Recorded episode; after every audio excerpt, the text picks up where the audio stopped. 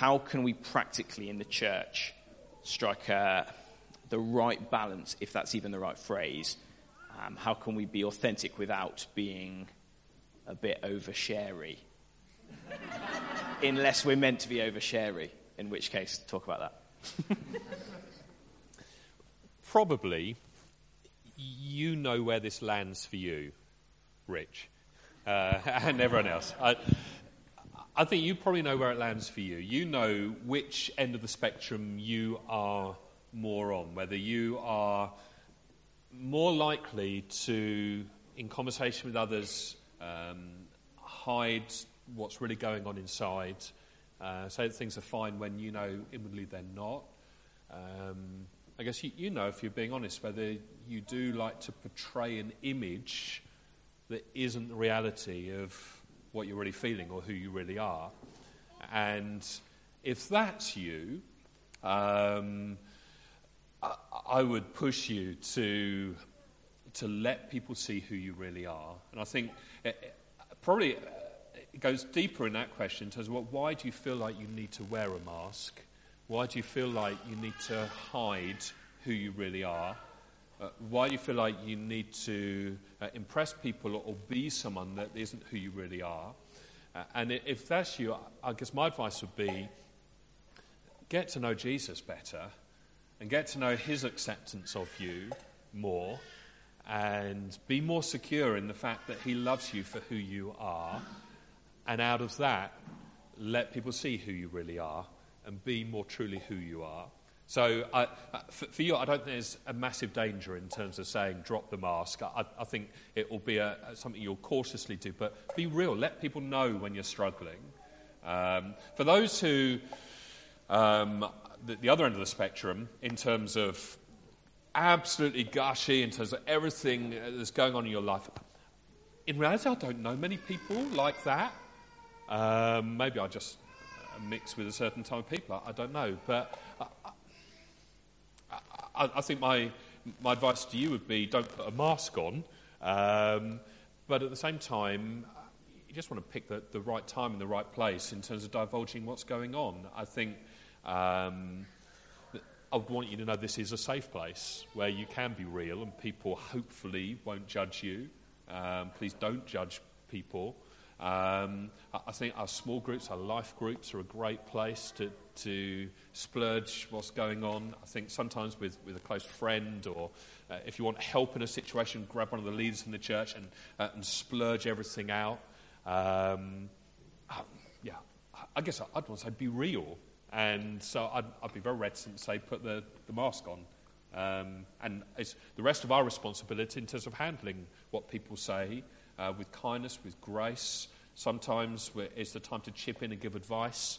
Uh, sometimes we just want to listen um, or introduce someone to someone uh, else in the church who might be able to help them. So, yeah, please don't put on the mask, drop the mask. Will do. Great. Uh, Job done. any, uh, any questions from the floor? Any kind of thoughts or things on the tip of your tongue? We, I will be completely authentic. We don't have another question at this point, though I have one. Ah, here we go. So, yeah. rather than the question, I feel. Saying the first two phrases on your first slide are often at divergence with each other. That, that the church, which is the group of people, I believe, um, have to be tolerant. But at the same time, the church has to have a moral compass and be able to say what mm. is right and we're tolerating, maybe within our own church, presumably, people who are, who are doing things which are right and doing things which are wrong and two completely different.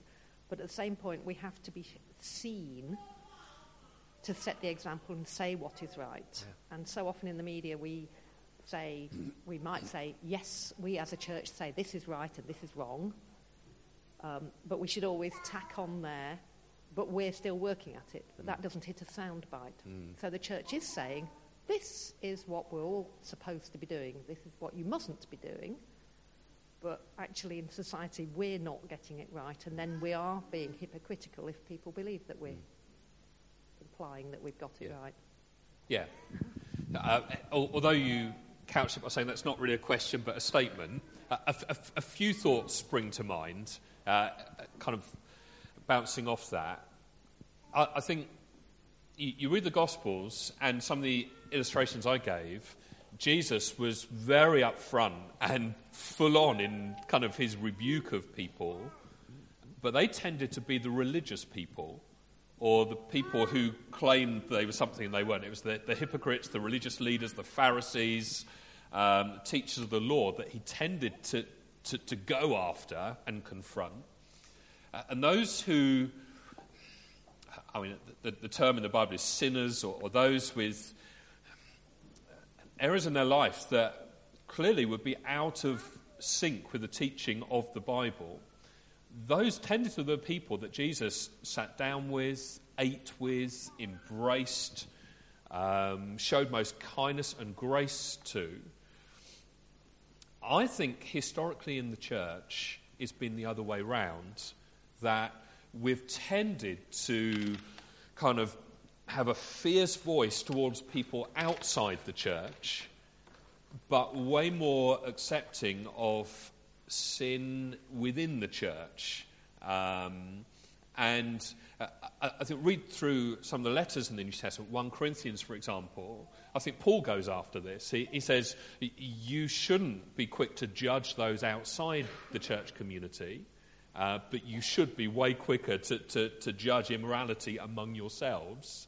And so I, I want to flip it that way and say, yeah, we, we must confront um, behavior that's inconsistent with a life lived in obedience to Jesus as Lord within the church, outside the church. I would suggest our message must be one of we welcome you, we accept you, this is a safe place for you to come. Because here's the thing I think often Christians will lay a moral code or a standard of living on people who don't know Jesus that uh, without knowing Jesus, they're never going to be able to live by. Uh, and really, I think we want people to come into a knowledge of Jesus, come closer to Him, experience Him, and through experiencing Him, I think that's when life change happens. And I think we're quick to lay, you must live like this and do this and do that, and then you're worthy to come. No, we accept people, we welcome people, we draw people in, regardless of what's going on in their lives, because it's only meeting Jesus that will change them. Uh, and that's what I mean in terms of the process and the journey.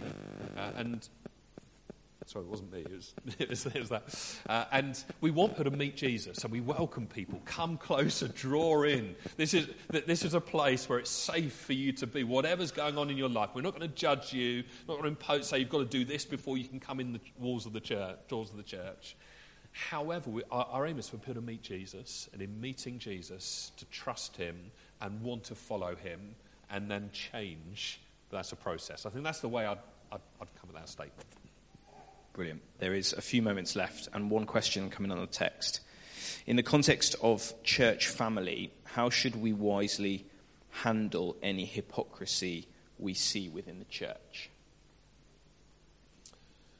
Um, well, the example of Jesus is he, he was pretty blunt with it. Um, I guess we, we want to be clear of, of why we're confronting it and hopefully the aim is to win the person rather than to make out that we're better or superior or we don't approve. Uh, I think in, in, in, addressing or tackling any area of sin or wrongdoing, we want to win the person. Um, and so I'd suggest handling it with love, with grace, with tenderness, Probably not you, brood of vipers, you, oh, you disgust me. That's probably not the, the tack to take with our brothers and sisters and friends in the church. It's more a, uh, even on the back of that talk that Jonathan gave, I want all of us to, to, to be better at, at being real with one another. Look, I, I know I struggle with this, and I'm really sorry if I've betrayed this image to you.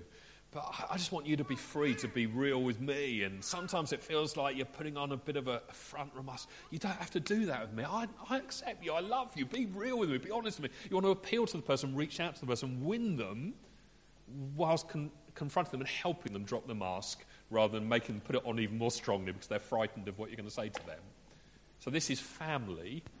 So, yes, we do address things, we do confront things, but to win people, not to crush people So another question, couple of questions have come in. Um, firstly, with so many priests and vicars and pastors being adulterers, frauds, and charlatans, how can we have confidence in Christian leaders? Um, I think when you've been exposed to something that is bad or harmful, one can perhaps tarnish everyone with the same brush and say, well, therefore, every leader is like that. Um, I'd appeal to you, if that's where you're coming from, um, to try to believe the best. Um, because the, the Bible says that God puts leaders in positions of responsibility uh, for our protection, for our care. And yes, it is awful when leaders abuse those positions, but God does still set leaders in positions of responsibility for our good. And so, first, I'd appeal to you to try to see beyond your bad treatment and pray for the leaders of the church here.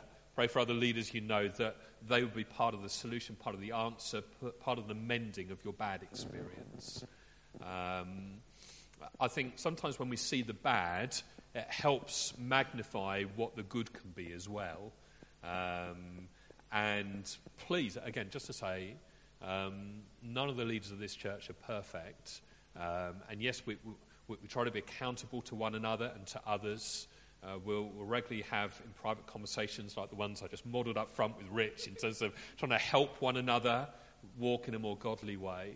Um, and we, we, take this really seriously, but that doesn't mean that we can't fall. Uh, and so, would please pray for us uh, and be quick to, with love, point things out, can share concerns that you have for us. We, this isn't the kind of church where the leaders are kind of up here and unapproachable.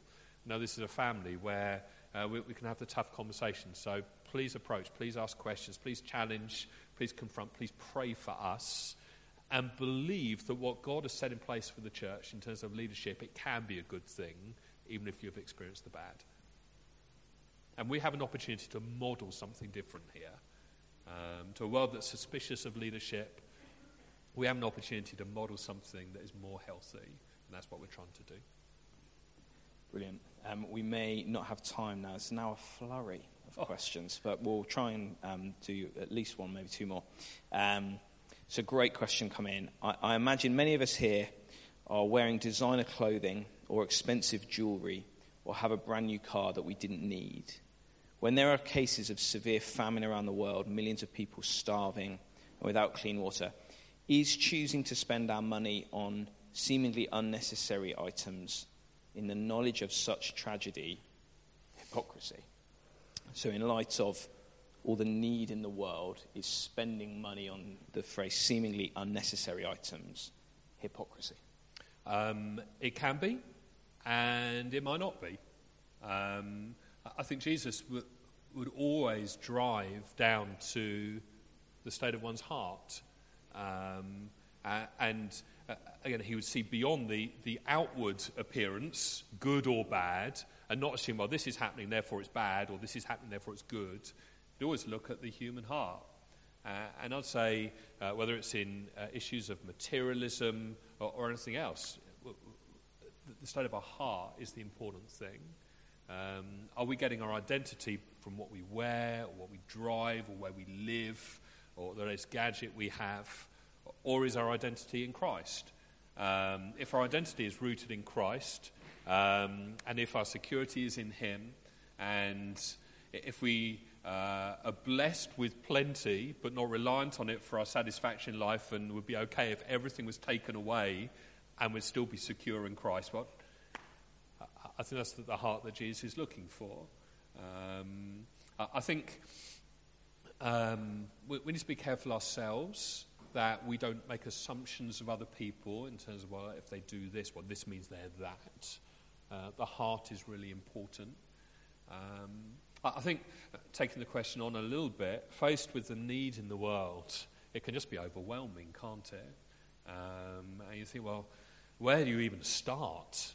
Um, and maybe this isn't quite what the question was asking, but I'd, I'd, say, well, let's try and live doing for the one what we'd like to do for everyone. Uh, and whilst we, we, we can't feed or clothe everyone in the world. It'd be nice if we could, but probably most of us haven't got the wealth or the wherewithal to do that. But let's do for the one or the two what we'd like to do for everyone. Um, and uh, as a church, that there are initiatives and projects that we do that try to do that. But let's not hide behind that and think, okay, well, the church is doing that, so I don't need to.